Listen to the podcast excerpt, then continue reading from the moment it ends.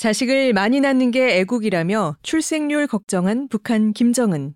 왜 그랬나? 스브스 프리미엄에 실린 SBS 외교안보팀 김하영 기자의 취재 파일입니다.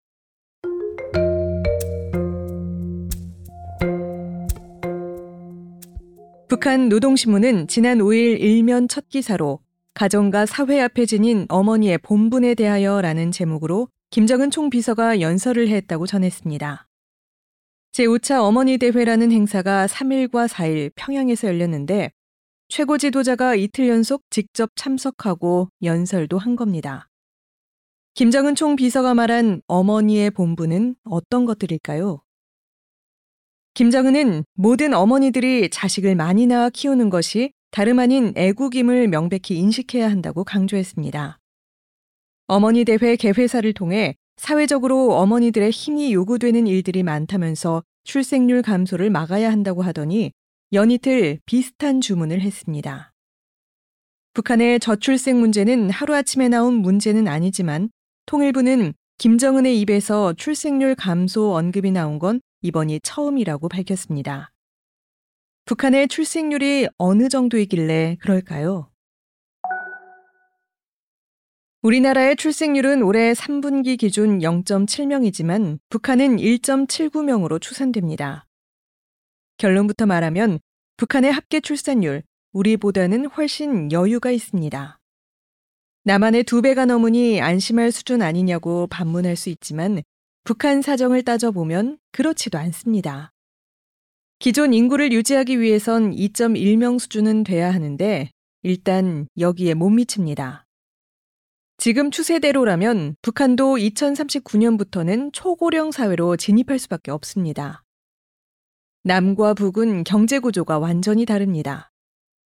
첨단 산업이 발달한 우리와 달리 북한은 대부분의 산업이 노동력을 갈아 넣는 시스템입니다.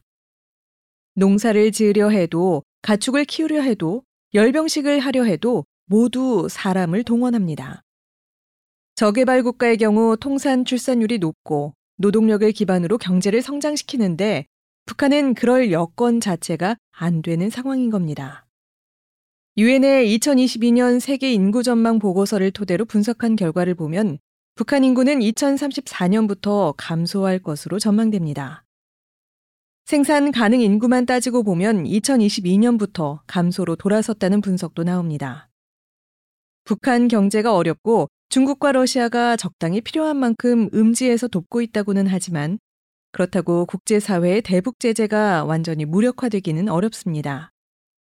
북한의 경제가 나아질 구조적인 여건은 변화하지 않을 거라는 얘기입니다. 이런 가운데 북한의 인구 구조 역시 도움이 안 되는 방향으로 움직이고 있는 겁니다. 흥미로운 건 북한은 저개발 국가에 속하면서 저출생 문제를 겪고 있다는 점입니다. 최지영 통일연구원 연구위원은 북한의 소득 수준은 1000달러 내외인데 소득에 비해 출생률이 낮은 것이 문제라고 볼 수 있다고 진단했습니다. 실제로 기타 저소득 국가들의 합계 출산율은 4.47명으로 북한의 1.79명과 상당히 차이가 있습니다. 북한은 어쩌다 저개발 상태에서 저출생 문제를 겪게 됐을까요? 북한의 인구 변천사를 보면 1990년대까지는 우리와 비슷한 패턴을 보인 것으로 파악됩니다. 한국 전쟁 직후 출생률이 급등하면서 남북은 60년대 후반과 70년대 모두 산하 제한 정책을 펼쳤습니다. 변곡점은 1990년대 북한이 핵무기 개발을 추진하면서 NPT를 탈퇴한 이후 경험한 고난의 행군 시기입니다. 먹고 살기가 어려워지자 여성들은 비공식적인 분야에서 경제 활동을 시작하게 됐습니다. 지독히 가부장적인 북한 사회에서 여성들은 가족의 생계를 부담하는 가운데 양육까지 맡게 됐습니다. 자연스럽게 아이 출산을 부담으로 여기는 분위기가 자리 잡게 된 것으로 보입니다. 북한 당국이 선전하듯 아이를 낳기만 하면 나라에서 키워주는 건 당연히 아니었습니다. 북한 전문 매체인 Daily NK는 지난 3월 북한도 저출생과 비혼 문제가 심각하다는 보도를 내놨습니다. 결혼하는 순간부터 여자는 노동 단련대 생활이 시작된다는 말도 있다는데 그만큼 결혼과 출산에 대한 인식이 긍정적이지는 않다는 얘기로 들립니다.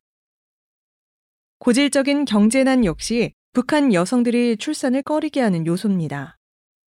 자식들을 낳아서 고생시킬 바에는 차라리 아이를 낳지 않겠다고 생각하는 주민들도 많다고 데일리 NK는 소식통의 말을 인용해 보도했습니다. 북한이 어머니들에게 강력하게 주문하고 있는 것 한 가지가 더 있습니다. 바로 가정에서의 사상교육입니다. 김정은은 어머니들에게 있어 중요한 것은 자녀들의 정신 도덕 생활에 늘 깊은 관심을 돌리는 것이라고 강조하면서 우리 식이 아닌 언행을 뻔히 보면서도 내버려 두고 있는 것, 별난 옷을 입히면서 남보다 특별하게 내세워야 어머니 구실을 잘하는 것으로 여기고 있는 것은 잘못된 것이라고 말했습니다. 체제에 최적화된 인물을 집에서부터 잘 키워내라는 주문입니다. 통일부 당국자는 과거에도 어머니 대회에서 출산 장려책을 강조하기는 했다면서 이번에는 비사회주의적 현상 근절을 강조했다는 특징이 있다고 설명했습니다. 아주 어릴 때부터 이념적으로 이탈할 수 있는 여지를 차단하는 것이 중요하다고 보고 이런 역할을 어머니들에게 주문한 것으로 풀이됩니다.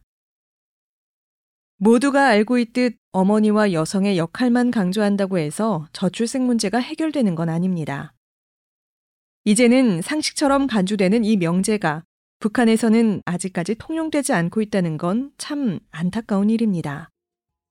한번 내려간 출생률이 다시 올라가기는 쉽지 않습니다.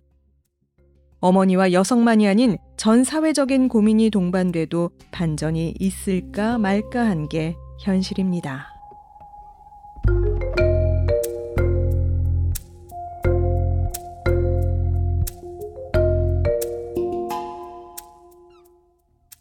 여기까지 SBS 외교안보팀 김아영 기자의 취재 파일. 저는 아나운서 정미선이었습니다.